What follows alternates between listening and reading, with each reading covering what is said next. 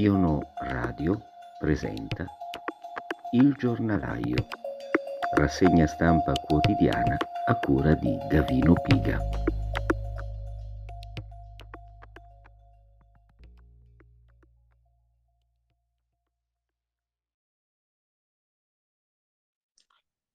Salve a tutti, ancora questo pomeriggio ci ritroviamo con il nostro consueto appuntamento Il Giornalaio per spulciare i media alla ricerca, i principali quotidiani alla ricerca di notizie interessanti. Ieri, come sapete, si è tenuta la attesa e sospirata conferenza stampa del Presidente del Consiglio Mario Draghi. Io la vorrei, visti i tanti commenti che oggi ovviamente inondano le pagine dei giornali, liquidare semplicemente con la brevissima nota che a me pare efficacissima di Daniela Ranieri, che troviamo a pagina 3 del Fatto Quotidiano. Con un ritardo di appena 5 giorni, Draghi si concede alla stampa per conferire con essa. Non credeva di dover rispondere del decreto, si scusa signorilmente per l'assenza e che questa democrazia è piena di formalità e seccature. Si sceglie gli argomenti, niente Quirinale, come se l'avessimo fatto noi l'auto-endorsement con lezioncina sulla maggioranza, e risponde solo alle parti accettabili delle domande, alla faccia dell'accountability. Il discorso è striminzito, forse per evitare di dire cose come il Green Pass dà la garanzia di essere tra persone non contagiose, ribadisce la linea, stanare i Novax rodendo la loro vita sociale e scuola in presenza. Figliuolo ha detto che nelle scuole ci sono distanziamento e FFP2. Non è vero. Non parla di trasporti, smart working, tracciamento, tamponi, cure, perché si è deciso di non fare più niente a riguardo. L'economia è a più 6%, così si spiegano le quarantene ridotte e il rischio non ragionato. Mi pare una sintesi assolutamente perfetta, che vorrei semplicemente integrare con l'articolo che troviamo sempre sul Fatto Quotidiano, ma a pagina 11, a firma di Massimo Fini, intitolato In Italia i miti poi franano, anche quello di Draghi. In un solo anno Mario Draghi è riuscito a ingarbugliare la matassa dell'epidemia più di quanto avesse fatto Giuseppe Conte in 2.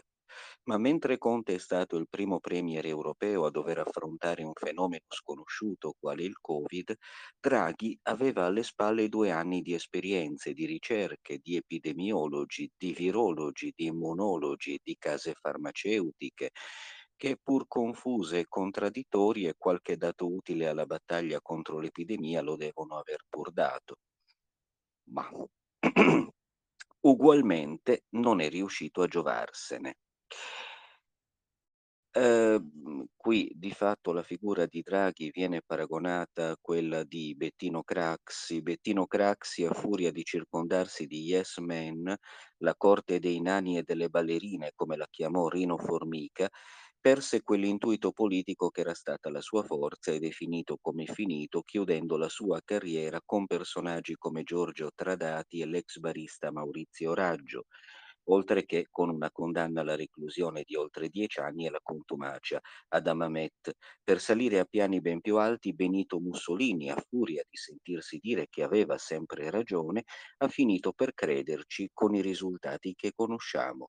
Aleandro Arpinati, che gli faceva notare che un certo gerarca era un cretino, rispose: «Lo so, ma preferisco i cretini perché obbediscono». Mario Draghi non farà certo la fine dell'uno né dell'altro. Ciò che intendo qui dire è che in politica, ma probabilmente anche in qualsiasi altra disciplina, l'ossequio senza contraddittorio è pericoloso per chi lo riceve, oltre che per gli stessi cittadini quando vengono trattati da sudditi. L'Italia non ha bisogno di nessun uomo della provvidenza. Tutte le esperienze in questo senso, se ci limitiamo alla contemporaneità, sono state fallimentari. Ne vale rifarsi alla latinità, con la figura del dictator pro tempore. il cui più famoso esponente fu Quinto Fabio Massimo, detto il temporeggiatore, che invece di affrontarle direttamente usurò con l'aiuto del tempo le truppe di Annibale, perché oggi non è affatto il caso di temporeggiare, come pare stia facendo il governo Draghi, rimandando decisioni di mese in mese, ma di agire subito. Ciò di cui abbiamo bisogno è di tornare a un regime parlamentare democratico e quindi a elezioni il più presto possibile, bypassando anche la snervante competizione per la presidenza della Repubblica. Poi vinca il migliore o quantomeno colui che avrà il maggior consenso e Draghi vada a fare il nonno a Città della Pieve, togliendoci d'attorno la sua ingombrante, inutile e alla fine dannosa presenza. A proposito di elezioni e a proposito del nuovo Presidente della Repubblica, ecco, allora io qui naturalmente evito anche oggi la soap opera, però c'è su Libero a pagina 4 una intervista che mi ha necessariamente colpito.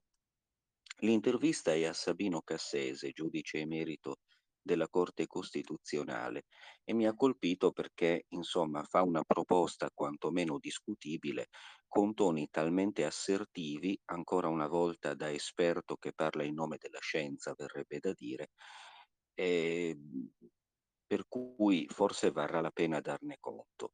Lui dice, insomma, che per il Quirinale si può votare a distanza, si può pure votare a distanza. E quali che siano, io credo, le tecnicalità che rendano possibile o meno una simile evenienza, il punto è ancora una volta politico, e cioè è l'introduzione di una modalità, di un costume, vorrei dire, che è quello del voto a distanza o attraverso piattaforme digitali o strumenti informatici. Visto che da più parti in Italia si è parlato negli ultimi 2 anni di istituire il voto elettronico, insomma è questo il punto che mi pare sia necessario sottolineare col giusto spirito critico. È una proposta che invece vede Sabino Cassese perfettamente a suo agio. La domanda di Antonio Rapisarda è: professore, l'eventualità di rinviare il voto sul Colle dovesse esplodere la curva dei contagi in Parlamento è da escludere a priori? Lui risponde: è certamente da escludere. Le votazioni si svolgono dal primo giorno in cui il Parlamento in seduta comune è convocato, anche se vi sono pause tra una votazione e l'altra, e possono solo concludersi con la scelta di un Presidente della Repubblica. Altra domanda. Almeno il problema del voto in presenza, inclusi coloro che risultano positivi al tampone, si potrebbe risolvere con l'elezione a distanza, meno sacrale come procedura, ma in linea con il diritto dell'emergenza dell'era Covid. Ecco, vorrei far notare soprattutto questa espressione, il diritto dell'emergenza dell'era Covid. L'elezione del Presidente della Repubblica, risponde Cassese, è una mera votazione non preceduta da una discussione, quindi richiede soltanto l'espressione del voto. Se si fanno appositi collegamenti video tra le diverse sedi del Parlamento, i parlamentari possono svolgere la votazione in luoghi diversi e ciascuno dei membri del Parlamento in seduta comune ha la possibilità di controllare visivamente il regolare svolgimento della procedura di elezione. Gli si chiede poi un parere riguardo all'eventualità che Draghi possa traslocare al Colle, e poi ad Atreiu chiede Rapisarda. Atreiu è il festival, diciamo, politico di Fratelli d'Italia, annualmente organizzato da Giorgia Meloni, ha aperto alla proposta di riforma presidenzialista di Giorgia Meloni. L'idea che l'eventuale elezione di Draghi possa saltare i passaggi e portare a una forma di semipresidenzialismo di fatto la stuzzica. Mario Draghi, grande giurista, ministro in un governo De Gasperi, poi giudice della Corte Costituzionale, scrisse una volta a Gronchi che con l'attuale Costituzione si poteva anche arrivare ad una Repubblica presidenziale. Il Presidente della Repubblica ha poteri molto ampi, potrebbe avere una grande influenza su tutti e tre i poteri dello Stato, quello legislativo, quello giudiziario e quello esecutivo. Proprio per questo la DC non ha mai mandato al Quirinale i suoi leader più importanti, perché temeva che si creasse un continuum maggioranza popolare, maggioranza parlamentare, governo, presidente della Repubblica, con un grande accentramento dei poteri. Quindi, di fatto, mi pare che la risposta sia sì. Si potrebbe verificare una situazione in cui l'elezione di Draghi porti a saltare i passaggi e a portare a una forma di semipresidenzialismo de facto. Ancora, dunque, la pandemia ha allargato la frattura fra pubblico impiego e lavoratori autonomi. La desertificazione tocca soprattutto questi ultimi, i rappresentanti dell'Italia in miniatura, quella che intraprende a partire dalla bottega. È a rischio un modello sociale? È emersa una frattura tra garantiti e non garantiti, qualcosa che il mondo del lavoro pubblico non vuol capire e che dipende anche dalla base sociale dei sindacati italiani. Mi domando che cosa il settore pubblico non voglia capire, poiché non mi sembra che la desertificazione di interi settori produttivi sia, come dire, sia stata promossa dal settore pubblico, francamente. Mi pare sia stata promossa da una serie di governi, l'ultimo dei quali ha come presidente un personaggio che lui stesso dice: preferirei che il Parlamento italiano gli desse fiducia per lasciarlo 7 anni a Palazzo Chigi, cioè Mario Draghi. Quindi, a proposito di sindacati, nel suo ultimo pamphlet Intellettuali scrive che il populismo 2.0 ne rigetta totalmente il ruolo. Penso si riferisca ai sindacati. Non solo i populisti, però, lo spazio pubblico sembra ormai monopolio di ben altre categorie di esperti. Come può rientrare il pensatore nel mercato delle idee? Forse si riferiva agli intellettuali. Ragionando più sui fatti e meno sulle ideologie, esprimendo dubbi invece che facendo asserzioni. Ma va, parlando sottovoce invece di urlare. Forse in questo modo si può essere ascoltati. Peccato che chi esprima dubbi venga di solito e ormai normalmente ed abitudine emarginato, deriso e offeso. Comunque, pare che la conferenza stampa di Draghi sia stata seguita anche dalla variante Omicron, perché improvvisamente, proprio il giorno dopo la sua conferenza stampa, abbiamo su Libero a pagina 8 un articolo molto lungo di Andrea Capelli che va sotto la voce La svolta. Omicron inizia a rallentare la sua corsa. Siccome il premier si è prodigato nel giustificare la riapertura delle scuole e, diciamo, una certa linea anche della stampa mainstream spinge da giorni perché si ritorni ad una sorta di parvenza di normalità, ecco che Omicron risponde. Mi pare che il tempismo sia perfetto, non voglio insinuare nulla, ma evidentemente ironizzare su questa coincidenza.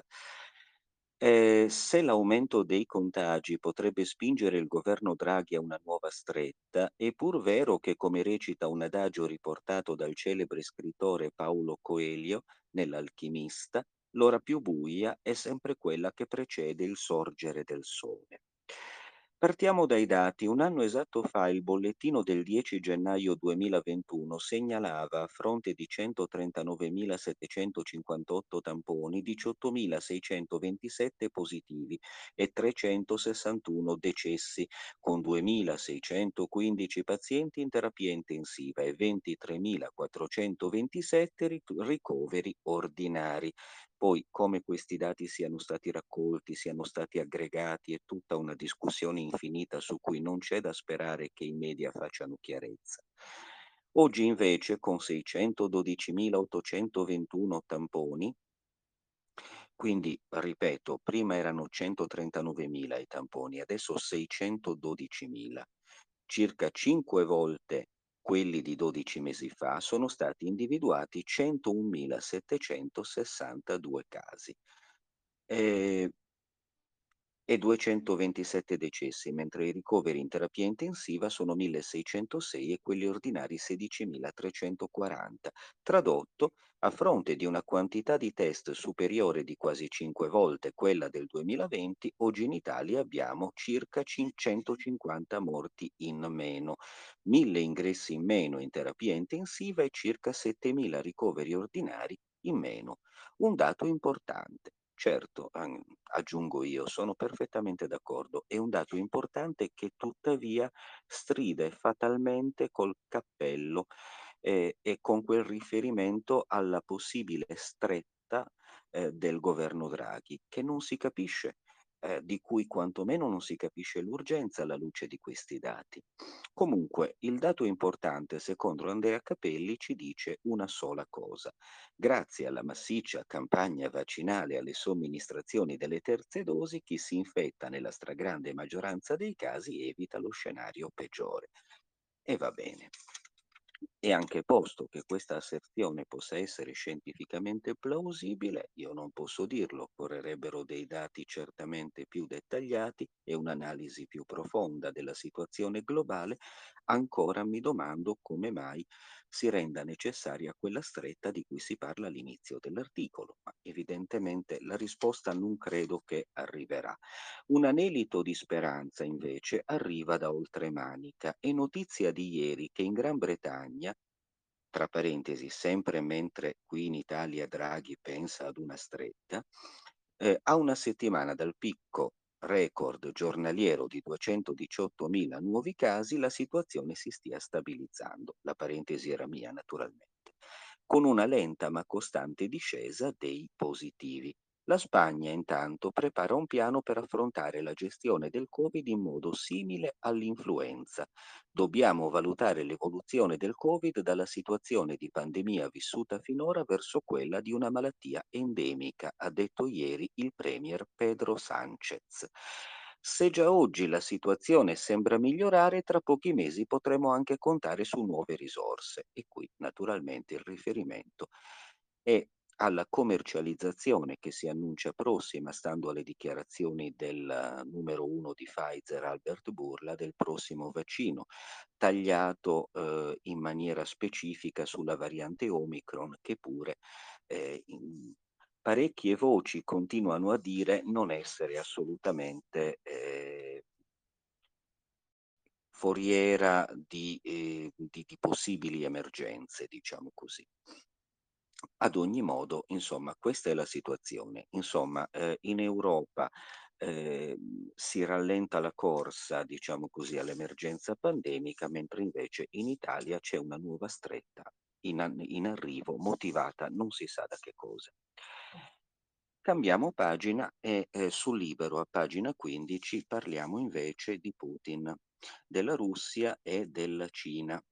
Allora, l'articolo è di Mirko Molteni, si tratta di una intervista all'analista Dario Fabbri, che è un analista le cui posizioni, per quanto mi riguarda, non sempre sono condivise o condivisibili, che tuttavia è preparato e certamente fornisce una base di discussione interessante. Ieri a Ginevra si sono incontrati i delegati di Stati Uniti e Russia, guidati dal vice ministro degli esteri russo Sergei Ryabkov e dalla vice segretaria di Stato americana Wendy Sherman, per smorzare la tensione sui confini dell'Ucraina. Mosca chiede impegni scritti sul fatto di impedire a Kiev di aderire alla NATO, vietare missili nucleari sul versante est dell'Alleanza Atlantica e anche esercitazioni militari superiori a un livello di brigata sulla fascia confinaria. Ognuno resta sulle sue posizioni. Ci saranno poi negoziati diretti fra Russia e NATO mercoledì e in sede OSCE giovedì. Ma un accordo appare lontano. Ne parliamo con Dario Fabbri. La prima domanda che gli viene rivolta è questa: che la Russia chieda un trattato scritto sembra un sintomo di gravità della crisi. Chi ha più forza contrattuale in questo momento? Se ci sarà un accordo dipenderà dagli Stati Uniti, saranno loro a deciderlo, poiché hanno il coltello dalla parte del manico, mentre è la Russia a essere in difficoltà sulle sue frontiere. Mosca, con le sue richieste riguardanti l'Ucraina e gli assetti strategici dell'Est, sta cercando di cogliere il momento del rinnovato interesse americano per il Pacifico e la minaccia cinese, proponendosi a Washington come contrappeso alla Cina. Putin sa che è il momento giusto per provarci. È vero che un trattato scritto che vieti l'ingresso della NATO all'Ucraina è irricevibile dagli americani, ma ciò non toglie che Washington sia interessata a trovare un modus vivendi con la Russia, diversamente dalla burocrazia dell'apparato statale federale americano, tendenzialmente antirussa. Molto dipenderà dal dibattito interno all'America fra le due correnti. Un'altra domanda interessante. Quindi, anche se alleata alla Cina in funzione anti-americana, la Russia vorrebbe stare in realtà con l'Occidente? Se gli USA aprissero una porta alla Russia, essa correrebbe verso ovest, non perché Mosca ami gli americani, ma perché li vede come il male minore. Russia e Cina sono due colossi con un confine comune, non possono essere alleati di lungo periodo, ma solo fin tanto che vedono l'America come nemico comune. I russi temono tradizionalmente i cinesi, che premono sulla spopolata Siberia ricca di risorse. La Cina si spreca in solidarietà alla Russia per tenerla vicina a sé, ma i russi comunque si sentono bianchi, europei, hanno una percezione della Cina, degli asiatici in genere, come di possibili avversari.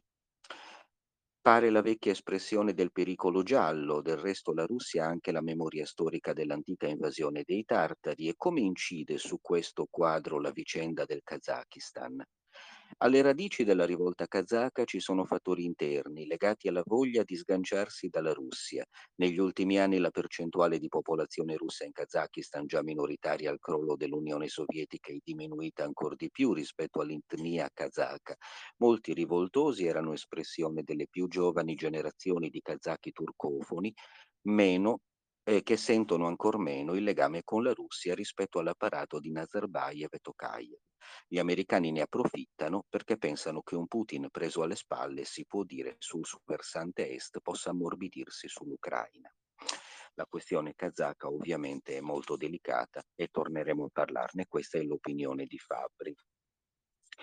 Sempre sugli esteri vorrei darvi brevemente conto anche di un'altra notizia che si trova sul Libero. L'articolo a pagina 17 di Mauro Zanon riguarda il velo islamico sulle bimbe. L'Occidente non tolleri più il velo islamico alle bimbe. Questo è l'appello di una rivista canadese, la Canadian Medical Association Journal, prestigiosa pubblicazione medico-scientifica canadese abituata a presentare e discutere i risultati delle ricerche nel campo sanitario. In questa rivista il dottor Sherif Emil dell'ospedale pediatrico di Montreal ha denunciato l'utilizzo di una foto che raffigura due bambine, una delle quali indossa un hijab, per accompagnare un articolo sui legami tra relazioni sociali e salute generale. Ecco, comunque il legame tra relazioni sociali e salute generale dovrebbe essere preso in considerazione in maniera più consistente anche in Italia e in Occidente, vorrei dire, specialmente visto ciò che è accaduto negli ultimi 2 anni. Comunque, continuando nella lettura dell'articolo, il medico rispetta la scelta delle donne che indossano l'hijab, il velo islamico che lascia scoperto soltanto l'ovale del viso, criticando tuttavia che ciò che esso rappresenta e che i progressisti fanno finta di non sapere. Il rispetto non deve alterare il fatto che l'hijab, il niqab e il burqa sono anche degli strumenti di oppressione per milioni di bambine e donne nel mondo che non hanno la possibilità di scegliere.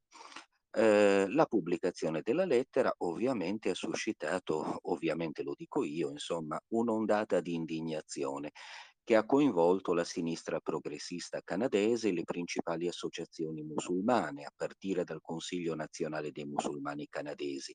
Quest'ultimo si è detto disgustato, addirittura, dal fatto che il Canadian Medical Association Journal abbia messo le sue pagine a disposizione di un islamofobo. Alcune persone hanno denunciato gli stereotipi contenuti nel testo e quindi hanno accusato anche la rivista di propagare l'islamofobia e la misoginia. Dinanzi alla polemica e al clima di intimidazione, la rivista ha deciso di ritirare la lettera aperta e la direttrice Kirsten Patrick si è genuflessa. Porgo le mie scuse sincere per il male considerevole che tante persone, compresi alcuni colleghi del mondo della medicina e alcuni studenti, hanno subito leggendo questa lettera. Tuttavia, il passo indietro della rivista ha suscitato una reazione anche nell'altro senso.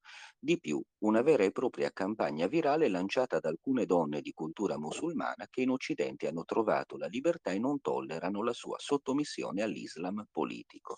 Si tratta di una campagna social intitolata Let Us Talk, Laissez-nous parler. Si chiamano le fautrici di questa campagna Jasmine Mohamed, autrice del libro Unveiled, appunto, che è un j'accuse contro i liberal occidentali compiacenti verso l'Islam più estremo, e poi Mashia Alinejab, giornalista e militante politica americana di origini iraniane. Entrambe denunciano un Occidente che non riconoscono più, che ha perso la testa, e le accusa di diffondere l'islamofobia quando raccontano la loro storia di donne nate in Medio Oriente sottomesse all'ideologia islamista quando erano bambine. E va bene, volevo darvi conto, comunque la si pensi, anche di questo caso. Tornando invece a questioni di carattere economico, dunque il giornale con un articolo a firma di Felice Manti ritorna sul no al nucleare green della Germania. Il nucleare è una fonte green, all'Unione Europea l'ardua sentenza. Ecco, vorrei precisare che abbiamo visto anche ieri un articolo che molto dettagliatamente, credo fosse ripreso dal Fatto Quotidiano, spiegava come in realtà i sì o i no a questa nuova tassonomia europea sulle risorse energetiche siano dettati fondamentalmente da ragioni di carattere interno ad ogni Stato dell'Unione, quindi diciamo alla difesa di interessi nazionali o di strategie nazionali. Bruxelles ha deciso di traccheggiare fino al 21 gennaio, ma intanto in un paese energivoro come l'Italia le bollette lievitano e le aziende chiudono perché il costo del gas è praticamente quintuplicato. L'autority ARERA, che stabilisce i prezzi in bolletta, l'ha detto forte e chiaro: per il prossimo trimestre l'energia aumenterà del 55%, il gas del 41%, 41,8%, anche per chi ha un contratto tutelato, figurarsi per gli altri. Sulla cosiddetta tassonomia green intanto l'Europa è divisa. Da una parte ci sono Germania, Austria e altri paesi nell'orbita di Berlino, che ieri ha fatto la voce grossa. Nucleare per noi e no, ha scritto la portavoce della rappresentanza tedesca a Bruxelles, Susan Körber, fugando i residui dubbi sul balletto di dichiarazioni del neogoverno tedesco osteggiato dei Verdi. Ostaggio, dei Verdi. Se ne è parlato anche nell'incontro del ministro degli esteri green Annalena Baerbock con il suo omologo italiano Luigi Di Maio. Chernobyl uccise il nucleare in Italia. La tragedia di Fukushima del 2011 ha spinto la Germania a smantellare le sue centrali. 3 sono state già chiuse, altre 3 lo saranno a fine 2022, ma Berlino ha il suo gasdotto Nord Stream che la tiene al sicuro, il cui raddoppio è al centro del delicato risico tra Russia, principale produttore di gas naturale mondiale, e Ucraina. Per ammissione della stessa Baerbock, se per l'escalation il progetto Nord Stream 2 saltasse, per noi cambierebbe poco, Ma quando si spegnerà tutto l'atomo tedesco, per l'Italia saranno guai. Finora una parte del nucleare tedesco e soprattutto francese è servito ad accendere la luce nel 15% delle case italiane. Dall'altro lato, infatti, ci sono l'Italia e la Francia, che ha promesso 8 miliardi per sterilizzare gli aumenti in bolletta. Per il ministro dell'Economia e delle Finanze d'Oltralpe, Bruno Le Maire, l'atomo è a emissioni zero, quindi è green. E sulla stessa linea anche il nostro ministro per la transizione energetica, Roberto Cingolani, anche se Movimento 5 Stelle e PD spingono per il no. Sappiamo che il giornale è a favore, diciamo, della soluzione per il nucleare, ma insomma, questa è una materia sulla quale è assolutamente utile continuare a discutere. Allora, vorrei chiudere questa breve rassegna stampa con una intervista che oggi troviamo sul giornale a pagina 26 a cura di Paolo Giordano.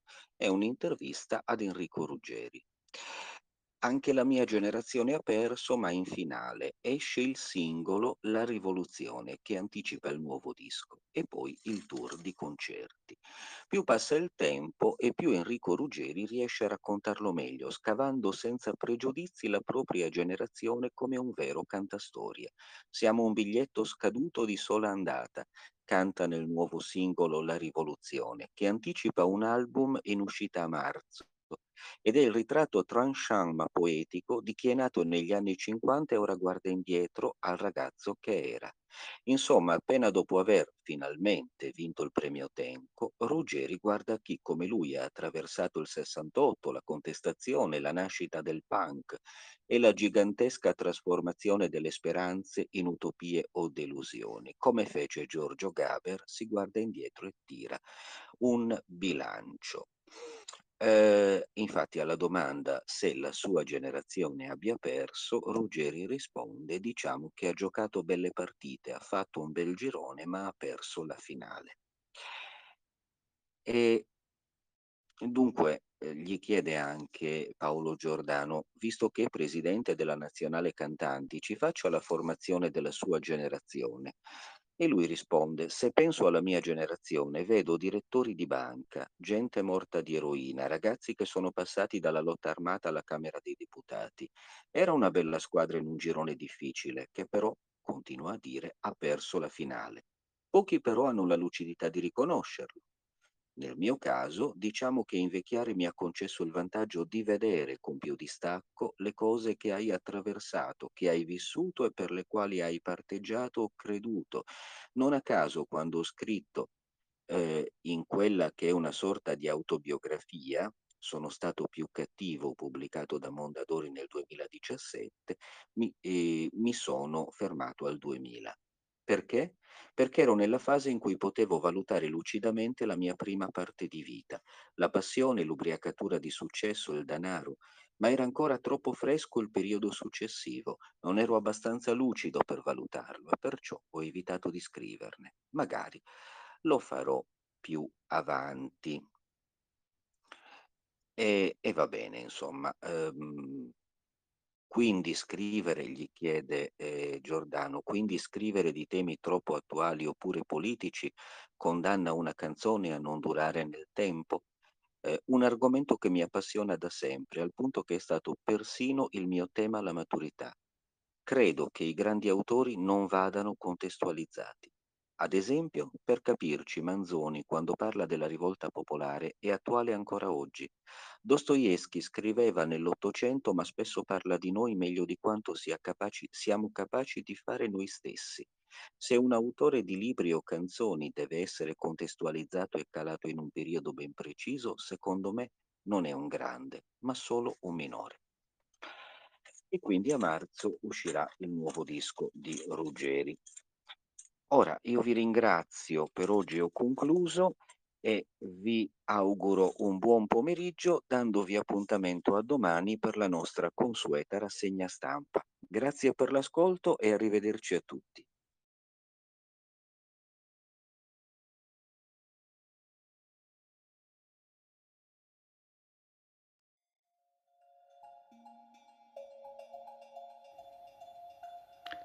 Io No Radio ha presentato Il Giornalaio, rassegna stampa quotidiana a cura di Gavino Piga.